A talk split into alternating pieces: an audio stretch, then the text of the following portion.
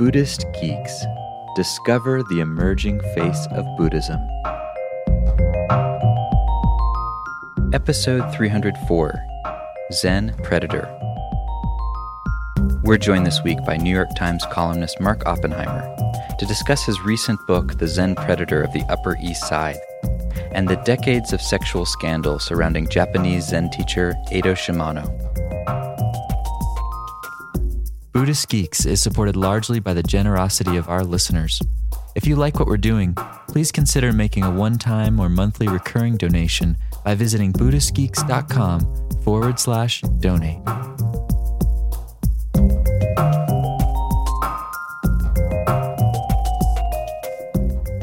Hello, Buddhist Geeks. This is Vincent Horn, and I'm joined today with our special guest, Mark Oppenheimer. Mark, awesome to have you on the show, and uh, thanks for taking time. Yeah, thanks for having me. You know, you've written a really awesome, I guess it's being called uh, a Kindle Single. So it's it's like a book, but it's also like a long article. Uh, yeah, the Kindle has a, uh, Amazon Kindle has a marketplace for stuff that's, you know, between like ten and one hundred pages. So it's shorter than a book, uh, but longer than most magazine articles. Uh, sort of novella length, and they're they're priced uh, they're priced to sell, and um, they are a bit shorter, so and they're called singles. So this is like, you know, uh, it's fifty-five pages, so it's like a long magazine article. It's what it is. Nice, and the, and the title is uh, "The Zen Predator of the Upper East Side." The um, Zen Predator of the Upper East Side, which is a great title, and and I'd say even better is the the cover art for this thing. If you can see it here in the video. Uh, it's a Zen Enso with a little red uh, snake wrapped around it. So highly provocative. Um, and we're, we're going to get into the content of that. I want to mention, too, um, you're, you're most well known, I think, for your uh, biweekly column on the New York Times where you explore all kinds of stuff related to uh, religion, primarily in America or, or globally? Yeah, primarily in America. I have done pieces from um, England. I think I might have done a piece from Canada once. But um yeah, it's for the national section, so it's primarily all over America, all different religions all over America. Mm-hmm. Um, if people have good story ideas, drop me a line. Uh, it's called Beliefs, and you can go to if you go to the Times and search, enter keyword beliefs, you'll pull up all my columns, and it's really whatever uh, is intriguing or interesting about religion, not necessarily uh, current events, not something that happened yesterday, but some quirky little corner of American religion. This e- ebook, in fact, got its start as a beliefs column uh, in two thousand ten. Yep. About um, you know about Eido Shimano being forced out of the Zen Studies Society in New York City, and then it just it grew from there because more stuff kept coming out, and people kept calling me and give and feeding me information. People really wanted the story to get out there. Uh, his sangha um, was really divided, and a lot of people really decided it was time to break this out into the open. So it started as a short column, but then it clearly grew beyond that pretty quickly. And and from what I remember, that column was pretty instrumental in, in causing some actual uh, structural shifts in that organization. So in some sense, it sort of broke open um, this whole issue. I think that's right. I mean, when my column ran, he was going to be on a kind of phased retirement, and he was going to be out like within a year. And uh, and Roko Sherry Chayat was going to take over as the abbot um, on a sort of graduated, slow schedule. And I think the idea was that he would have a year in which he would be feted at lots of, there'd be lots of nice dinners and Sangha gatherings, and he would be given a kind of dignified retirement.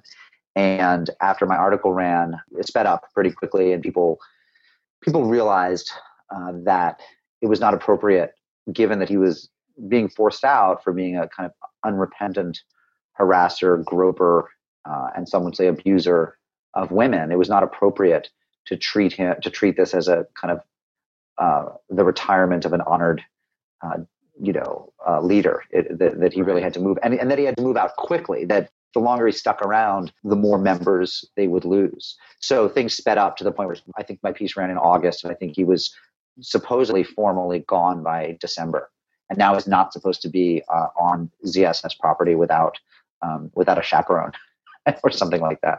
Okay, okay, I'm curious, you know. You- Since, you know, you're in this business of writing about religion, and sometimes your articles, no doubt, have real world ramifications right. for those communities. How do you kind of uh, respond to situations like this, you know, where, where it actually has these big kind of impacts? Yeah, I mean, I'm, I, I don't set out to have impact, right? I mean, I set out to tell a story honestly and, and thoughtfully and fairly. It would be mistaken to decide, okay, how, how can I write this to have the most impact or to force real world change? Um, Of course, it is the case that everything we do in this world, including writing articles in the New York Times, but not limited to that, right, has real world impact, right? Like some something will change in the world because of this live webcast that you and I are doing, right? You know, somebody will ignore his daughter for five minutes and, you know, uh, as a three-year-old, she'll remember and hold it over him tonight at bedtime um, and say, Daddy, you were supposed to like read me, uh, you know. So everything has effect. And um, I've, I've gotten used to that. I think that it, it requires that I try even harder to be fair. When I used to work for an alt weekly, I used to, to be the editor of the New Haven Advocate, which was the alternative weekly in New Haven, you know, sort of the Village Voice, S F Weekly, you know, style paper, um, L A Weekly, The Stranger in Seattle, all those kind of scrappy, newsprinty alt weeklies. You know, there we were out to be kind of scurrilous and rascally. And now I, but, you know, people treated us as like the, the disobedient child in the corner, the redheaded stepchild who's right. always acting out. When you're writing for a place like this, people take everything I say almost too seriously, and I have to be doubly scrupulous because, yeah, I mean, people lose jobs. There was one case where I'm, I'm pretty certain that I destroyed a a Christian intentional community, a kind of commune, through my journalism. We could talk about that if you're curious, but it, it's it's pretty heavy sometimes. Yeah, well, I do I do want to explore some of the parallels, uh, you know, when we get into the details between Um, what you're reporting on here with uh, Eido Shimano and also with sort of the Christian uh, tradition.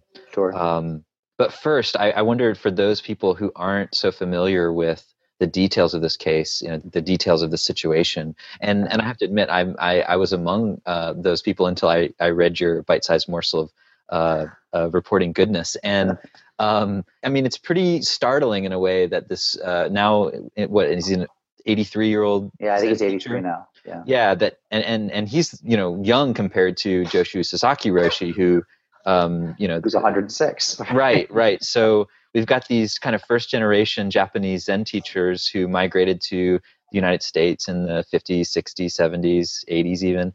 And it's pretty startling, like the kinds of stuff that you're reporting on, um, as having happened not just once or twice or three times, but like repeatedly for decades.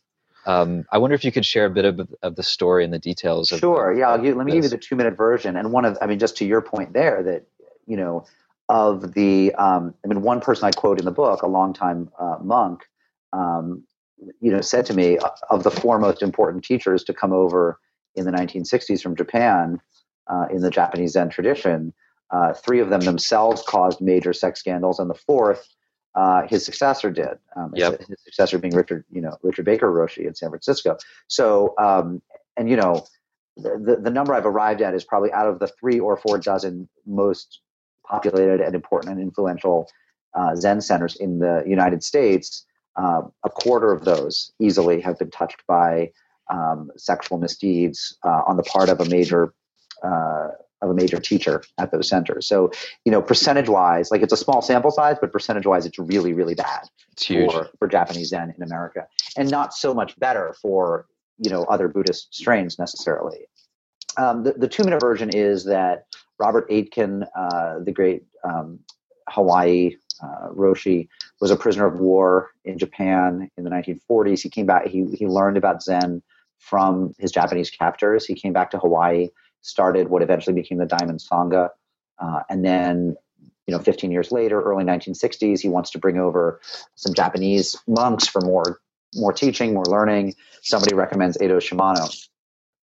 Shimano uh, comes, he takes some classes at the University of Hawaii.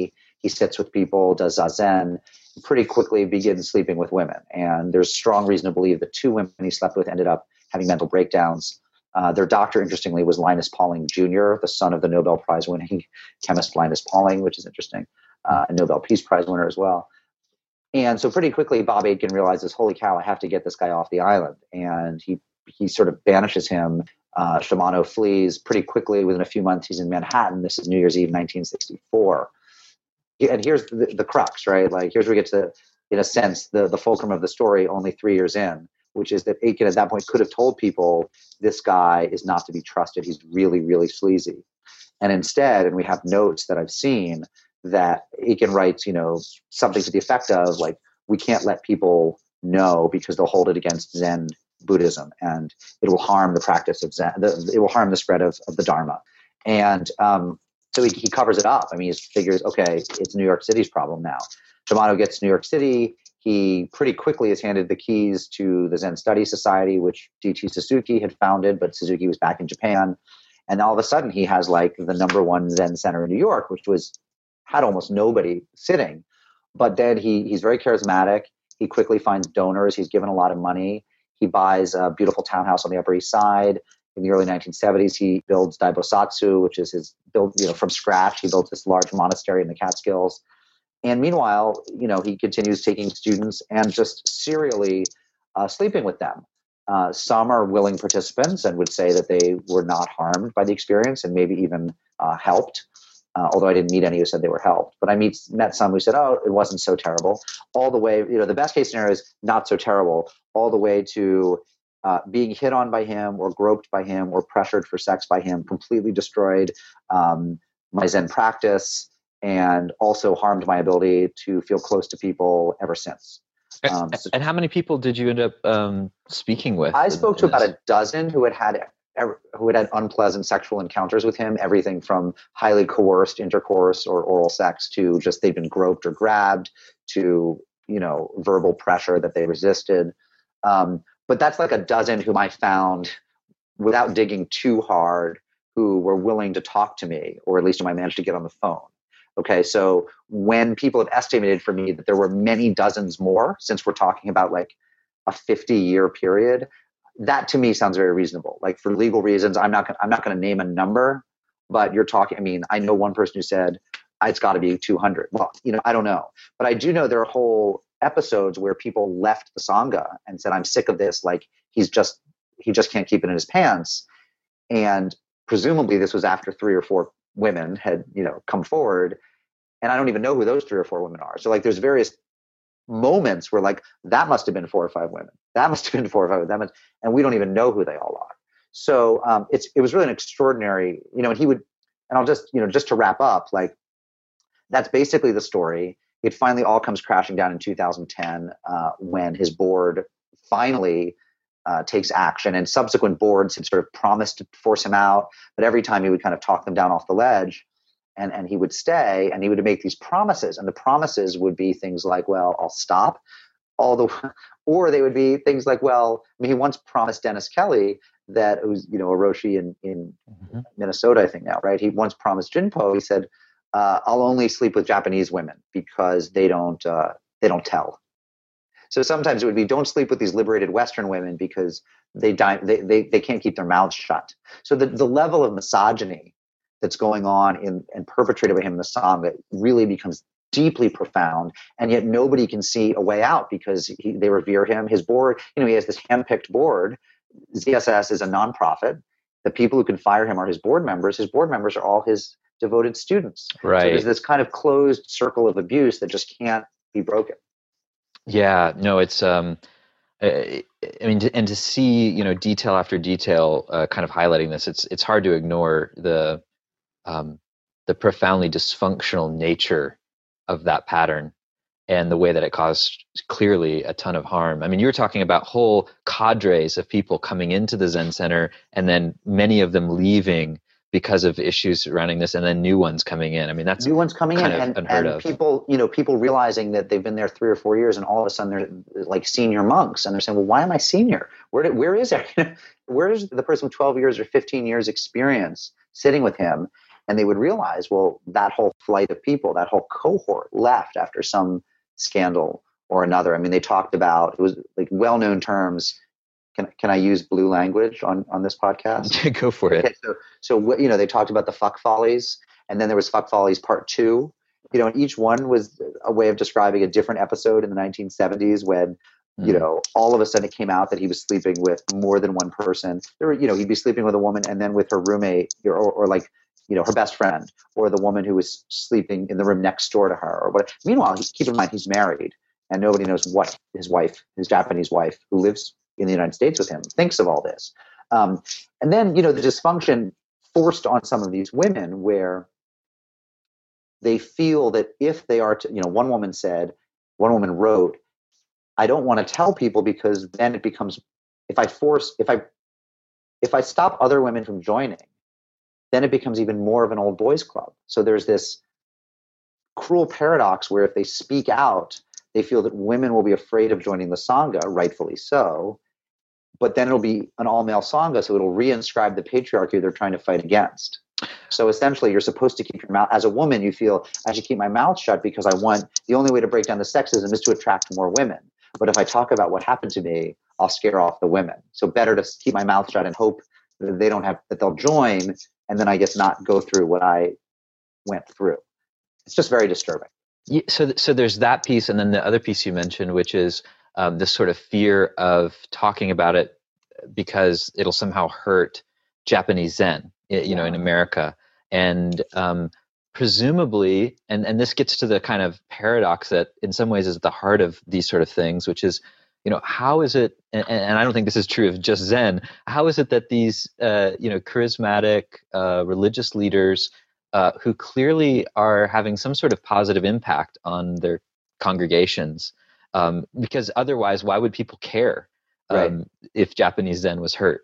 Um, right. They're clearly getting some benefit from it, even though they're either on the direct receiving end of this sort of stuff or they're seeing it um, peripherally. So uh, that gets really at this paradox of like, what is it that keeps people from talking about this stuff? And why is it so perpetually uh, happening in well, one thing you have about like Japanese this? Zen, and of course, you know, you're part of a movement to kind of decenter the notion of the guru, right? I mean, that, that Sure. And one thing about Japanese Zen is it's very guru-centered historically. And, you know, the whole idea of Dharma transmission, the whole idea that, you know, you're sitting with Shimano Roshi, who sat with, uh, gosh, I just wrote a book about him and I'm forgetting the name of the guy who gave him Dharma transmission, but, you know, uh, Soen, you know, Soen Nakagawa, right? So he sat mm-hmm. with Soen Roshi and Soen sat with so-and-so. And, you know, And so is so-and-so an actual Zen master?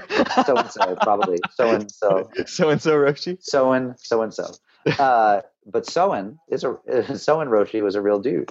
And the idea that you're sitting with someone who sat with him, who sat with him, who sat with him, is very, very important in in um, in Zen Buddhism and in Japanese Zen. And so people, you know, the choice that a lot of people felt that they were facing was either sweep this under the rug, pretend it didn't happen, or just minimize it, or lose my practice, right? Like there was not a strong sense that you could go to someone else for strong practice. Now, in part, this is because they did revere him as a teacher, and a lot of people felt they'd grown tremendously in their practice with him. In part, it's because this was their Sangha, right? This was their community of people whom they had attached to. In many cases, they'd given up a lot, you know, people who had made career choices so as to have to free up money and time to, you know, do zazen with uh, this Sangha often, you know, to do sessions, um, to, to go away for ninety days, three years, whatever. And, you know, in one case, one woman who left her child for months on end, I mean, her young daughter, it's just like really, so once you're in that deep, the idea that you would then tear down the teacher who brought you there um, and what, you know, then it's all for naught. And then you've lost your practice. And it's, what is interesting to me is, you know, Roman Catholics don't tend to think, well, if I lose Father Joe, I'll lose my Catholic practice. Yeah. And Jews tend not to think if we lose, you know, Rabbi Shmuel, then, you know, I'll lose my Jewish practice. But a lot of these people felt that Shimano Roshi was basically was their practice and that without him, they'd, yes. lose, they'd lose Buddhism. Okay. Yes, and that, and that goes to the heart of the the guru student model, you know, where the the teacher really is, in some sense, a pivotal part right. of the training. That's right.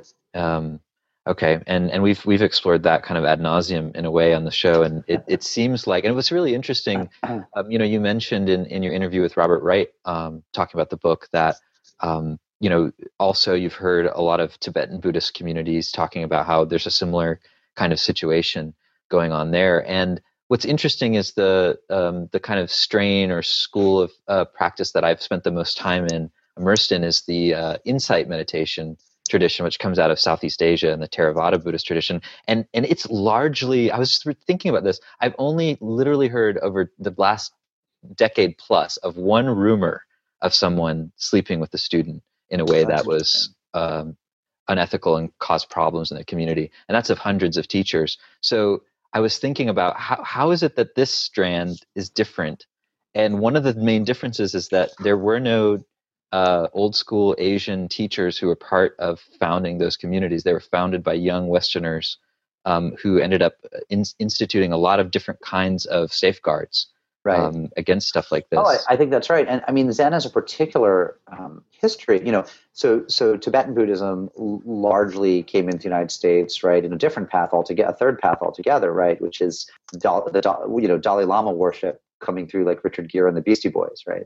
So, you know, and to some extent, Robert Thurman and people like that, and, you know, so that's another path, right? Zen has a particular history, which is um, it has been imported by highly revered Japanese-born guru types who then begin to create a clerical class, for lack of a better word, or a teacher class uh, of Native American teachers. But, you know, you had these Japanese teachers coming. A lot of them came in the nineteen sixties at the height of the sexual revolution, at the height of a kind of um, credulity or naivete about the perfectionism or the hyper-spirituality of Eastern religion, right? A sense that like Easterners can do no wrong. Like the while we're bombing, you know, Southeast Asia, the Southeast Asians are just people of peace, and they're bringing us, you know, these peaceful traditions. So there was just a kind of naivete and a kind of willing suspension of disbelief about um, about East Asian and Southeast Asian spirituality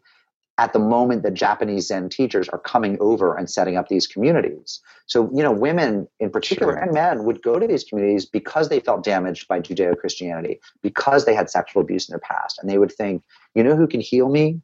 A Zen teacher can heal me. So, and and they would put themselves in this incredibly vulnerable place. Now, you know, were people like Shimano Roshi deliberately taking advantage of that kind of vulnerability? I mean, that's a, a separate question, but it, it is a particular, a history peculiar to how Zen came to this country that is not shared by, say, the Insight tradition or the Tibetan tradition. And and whether it was deliberate or not, I mean, it is it is what happened. It is what happened, and it and um, you know. It's also the fact that there's no hierarchy. Um, now, in some communities, you know, people will say, well, in the Catholic Church, hierarchy was a problem because they, uh, it was the hierarchy that moved priests from one priest from one parish to another and kept it quiet. But then there are people in the Zen tradition saying, well, the problem is there is no hierarchy. So whom do you complain to, right? I mean, if you're if you're Western oriented, if you're from the Insight tradition, if you're the Insight Meditation Center, right? And you have a board, the, the sense of a board of directors and fiduciary responsibility is very Western, right? Yep. And yep. They take it really seriously. But yeah, I don't know how seriously the board of directors of, you know, the Zen Studies Society. I mean, Shimano was on it. So was his wife. His wife was the treasurer for a while. I mean, there's all these conflicts of interest that just they just don't care about. Uh, because that's not what they're about. They're about creating a space in which Shimano Roshi can teach. It's a whole different mentality. Yeah, I, I can see that. And I think the, the hierarchy thing is interesting because um, clearly uh, the Zen teaching and the kind of, uh, you know, what you're aiming for is a sort of some sort of recognition that is beyond sort of this and that and upper and lower and all of that. So that, that I think that's what you mean by by a lack of hierarchy. But clearly, there's a hierarchy within the organization. I mean, there's the right. I just meant a sort of organizational hierarchy. Right, that, right. That um, you know, it, at least if you're more Western oriented in your organization, right, uh, you probably have people running the finances who aren't the wife of the head teacher. Right, right. I mean, uh, you know, to, to the credit of I think most uh, Buddhist centers, uh, but not as true in uh, the Zen Studies Society in New York. Yeah, I mean, you know, since all of these scandals have been kind of coming to light uh, again in a way, because what's interesting is they've been coming to light, you know, in the last few years, I've just seen one after another, especially from the Zen tradition. Right. And in each case, like most of the people were repeated, you know, abusers or right. predators. Um, you went even so far to say that, that Shimano is a sociopath. And right. I wonder, yeah, what... What you're someone else asked me on. about that word, and I think you know maybe I shouldn't have used it. Um, I mean, there's a there's a very rich debate in uh, in psychology and neuropsychology and uh, about whether such a thing exists. I think the concept, and I, I should say I'm not schooled on the concept. I remember learning a lot about it from Dave Cullen's book on Columbine, because I think it's his argument that one of the Columbine shooters is quote a sociopath, and then there are people who took him to task saying that's actually you know, that's a, a narrative construct. There's no actual medical evidence that some people are sociopaths. The idea is that some people don't really have a sense of, that a sociopath would be someone without a sense of right and wrong, um, and therefore, I think, without a conscience. So, you know, most of us, when we do wrong, even if we do it again and again and again, and we can't help ourselves, we understand what it is that's wrong about it. And some part of our conscience is pricked, right? Like we, you know, we, we have reckonings, even if we silence them and push them aside. And I think the idea about a sociopath is that, you know, like Hannibal Lecter, whose pulse doesn't go up when he chews off a person's face, right? It's, he's totally chill about it because he just has no sense that he's doing anything wrong in Silence of the Lambs. So, um, you know, I don't think Shimano Roshi has chewed off anyone's face. I suspect his pulse would go up if he did. Um, I think that um, what I, I shouldn't have used a clinical term. You know, what I should have said is he seems to have created a, a personal narrative whereby um, this isn't a problem. Like yeah. serial womanizing is just not a problem. Um, it's, you know, does he, he told me that he thinks in some cases sex with your teacher could be helpful and help you on your path to enlightenment. So he's obviously told himself, I think, that some percentage of the women fall into that category where he's helped them. Um, his typical habit when it turned out badly and a woman was very, very distraught was that she was mentally ill or she was disturbed. Um, all of his accusers, it's sort of their problem. In one case, he told me that one man who uh, accused him of all sorts of malfeasance, uh, well, his problem was that he was a homosexual. He said that to me. So, so you, yeah, so he's pretty old, some world. old school stuff. He's yeah. a pretty old school guy. Yeah, uh, he keeps it very old school, feudalist, uh, samurai era real. Um, so, you know, it's just sociopath. I, I probably shouldn't have used a clinical term, um, but I do think that he has a personal psychology in which he's doing good some of the time, not so much harm a lot of the time. And basically, he is who he is. And if people have a problem with it, that's their problem. So he's kind of walled off any sense of culpability for the people uh, whom he hurts. Yeah, it's interesting when, when you say walled off and you talk about the kind of feudalist mentality. I mean, in some ways, when I look at this situation and, and similar ones to it, it's like we've got these old school, some some of them actually grew up in feudal Japan. Right. You know, Sasaki right. Roshi. I mean, I, I right. can't even imagine, you know, early nineteen hundreds. Right, like the emperor was actually divine for him, or for right. his, in his era, right? Right, and and I mean, I know a lot of um, kind of the the situation is us sort of taking, you know, twenty-first century uh, Western ethics and sort of so, sort of in, in looking at their behaviors through that lens, which is appropriate because that's where they live, right? And yet, and yet, uh, one of the things I noticed that's a little strange is that oftentimes it, it seems like we sort of assume that just because they're here, that somehow they're going, you know, somehow um, they're going to understand like, the basis for those absorb, ethics. They'll absorb Western ethics. I mean, right. So, and there's all sorts of reasons they wouldn't. I mean, for one thing, when they were brought here in the sixties or when they came here, people were telling them, Americans were telling them left and right, thank God you've arrived because we've lost all sense of morality as a society. We're involved in war in Japan. We, you know, Judeo-Christianity is morally bankrupt. Like, you're here to teach, to re, to, to like, bring us, you know, ethical behavior and honor. And so they were told, like, thank God for you, right? So that's number one, is they their their initial experience, which carried on for a couple decades anyway, was of being told, like, they were going to save the corrupt West with their more profound spirituality. So that's number one. Number right. two, like all revered people, they they end up living in a cocoon where the people who they interact with day in and day out are their most loyal uh, students, the ones who've risen up to be vice abbot or whatever, you know, maybe a spouse, uh, the long-term resident monks at, at the monastery or wherever. Um, you, you know, the, people who are immediately disenchanted just leave, right? Like if you or I stepped into Zen Studies Society and heard some of the whispers about what was going on, and if presumably we're ethical people and we think that sounds shady, we just say, I'm going to, you know, we show up twice and then we leave. And we just, it wouldn't be our problem. So the people who stick around and end up becoming close enough that they have his ear are also likely to be the people who um, tell him what he wants to hear and who are very, very deeply loyal. And and when you talk about a cocoon, you know, um, in some sense, uh, a cocoon can can be, you know, from a practitioner's point of view, can be a really positive thing yeah, because you've got this very strong container in which to kind of focus, right. single-pointedly focus on a particular, you know, developmental task. And yet within that cocoon, if it's a Japanese medieval, you know, uh, whatever, you know, yeah.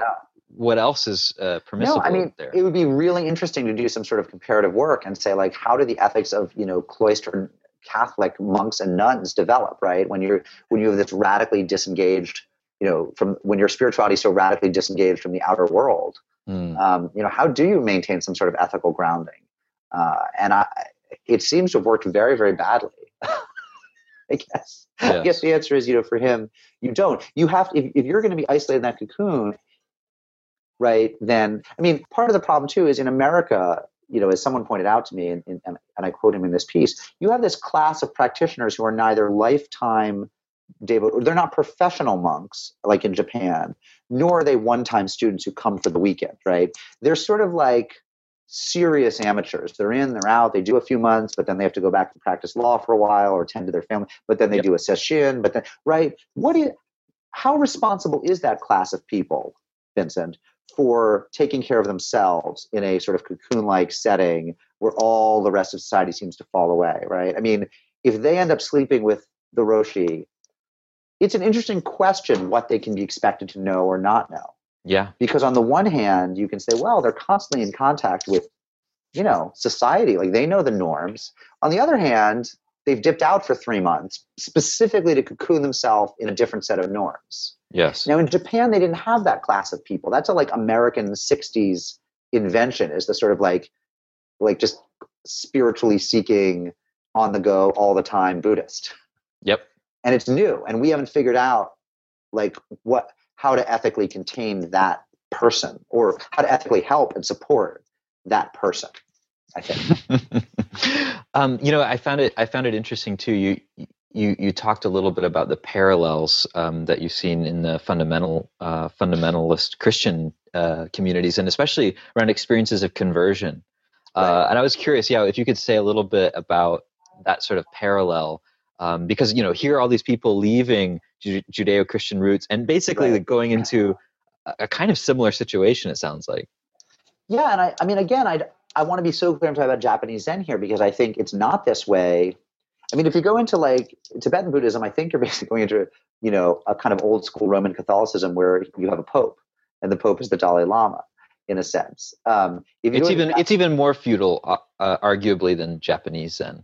Yeah, yeah. Uh, well, interesting. Um, but, I'll, you know, I'll restrict myself to Japanese Zen, right? Sure. In America.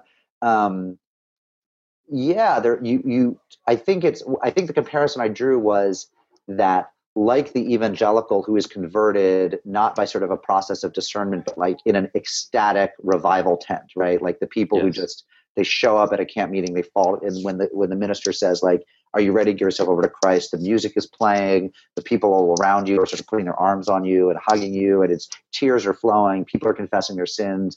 You've you've been drinking too much. Your wife just left you. You're in a broken place. You just decide, I'm going to fall to my knees. You run up to the altar, fall to your knees, spread your arms. You ask to be baptized, right? You come in this ecstatic moment.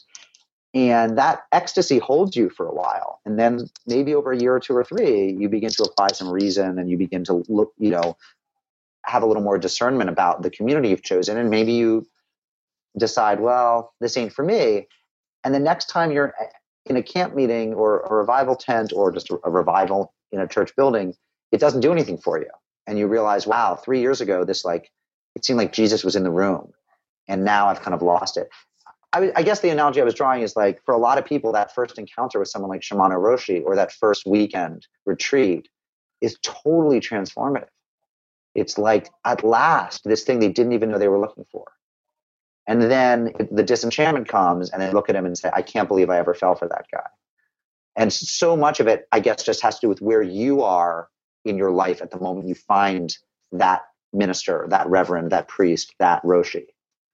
And it, it's so interesting too, because, you know, from the from the insider practitioner perspective, um, and I know you're writing this from from an outsider perspective, which gives you a unique, you know, vantage. Right. Um, you know, the, all of the models that I'm familiar with uh, also talk about disenchantment as part of the spiritual process. So yeah. they have their own models uh, to explain, and also to to figure out how to remedy those disenchanted Uh, things, but it, but it complicates things, because there may, you know, I think the argument can be made, there may be some legitimate truth to those claims, Um, right. But they only make sense when you're in the cocoon. Right. Well, what's so interesting about you're telling me that certain paths see disenchantment as part of the process yes. is it speaks particularly badly then of what happened with Shimano students, where the disenchantment frequently led to like extraordinary mental anguish and separation from the Sangha. Right. Like, it, mm-hmm. you know, it, it seemed rarely to help people along their path or to sort of enrich their their their journey.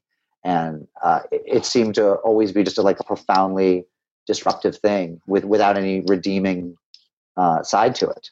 So that's really, I think, speaks very badly to his to his teaching. Um, yeah, I, I I would have to agree with that, and I don't I don't think that point is really uh, a defense against that kind of behavior, because there I think there are plenty of examples of communities where people go through periods of disillusionment that are kind of important parts of kind of letting go of certain ide- even ideals about what the teacher is. You know, and, and, and like perfection ideals, right. for instance. I mean, look, I just I just wrote a column about John Yoder, who is a famous Mennonite. He's the most famous American Mennonite ever, and probably the most important American pacifist theologian ever. And it turns out that he was really sleazy when it came to women. I mean, really mm. um, Shimano-like in his predations. And he had a very weird theology about why it was okay to sleep naked. Like Gandhi, by the way. He thought it was okay to sleep naked with women you weren't married to, to test your own resolve so long as you didn't have intercourse with them. It's really like creepy, weird stuff. Um, but Yoder, this is only coming out, not it's not only coming out now, but they're really, he died, I don't know, ten years ago, uh, fifteen years ago. And the the American Mennonite community is really reckoning with it right now. And part of the reason it was so hard for them too is because he was, he was in a sense, their Pope. I mean, he's the greatest American Mennonite and the one who helped think through their opposition to war, which is so central to their identity. And they're going through a process of maturity, of realizing this man was not a saint. Like what you were talking about, where there's a kind of growth that has to happen, where you give up this ide- idealization of of the teacher or of the path or whatever. And you realize mm-hmm. it's it's in this world, and it's flawed, and it's difficult, and it's hard, and it's not perfect. And the Mennonites, are they kind of thought Yoder was perfect. Mm. And then they realize he's like the least perfect guy there is. And so there's a real kind of maturation as a community that comes with that sort of reckoning. Nice, nice. No, I think that's a great point. And um, I, I know your intention isn't to have an impact on the world, but I think, um, you know, when you're writing about this stuff, for the people that are um, familiar with those communities or practicing in Zen, I mean, it, it I think it helps catalyze that kind of reckoning. I mean, that I, I don't see how it couldn't. Yeah, I mean, well, one hopes, right?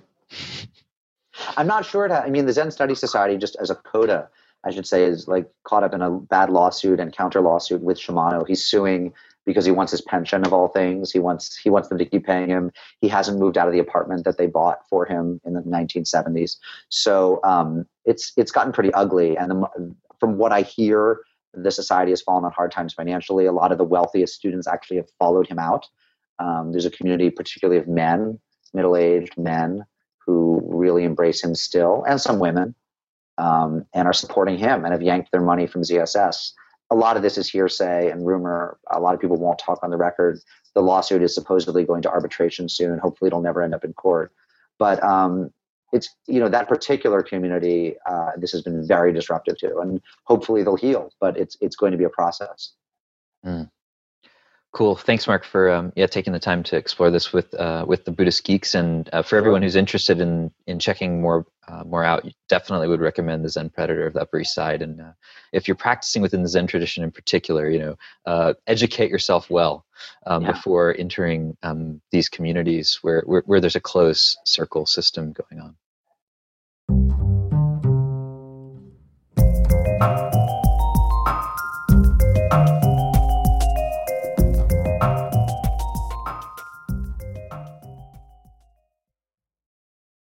Join us for the fourth annual Buddhist Geeks Conference, hosted in partnership with Mindful Cyborgs and Shambhala Sun from October sixteenth through the nineteenth in beautiful Boulder, Colorado.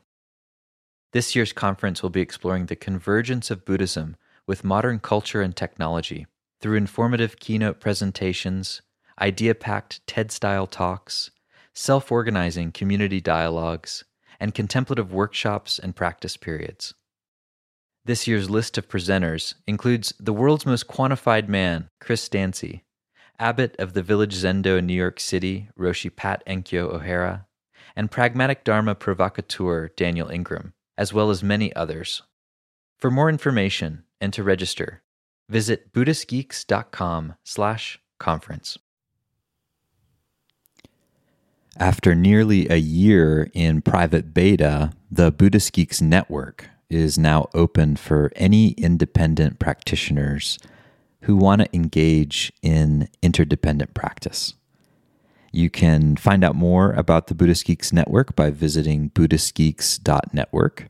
And if you'd like to join the community and join us in regular social meditation practice or other events that we host there in the network, all freely offered, you're very welcome to do so, again, by visiting buddhist geeks dot network. Love to see you there.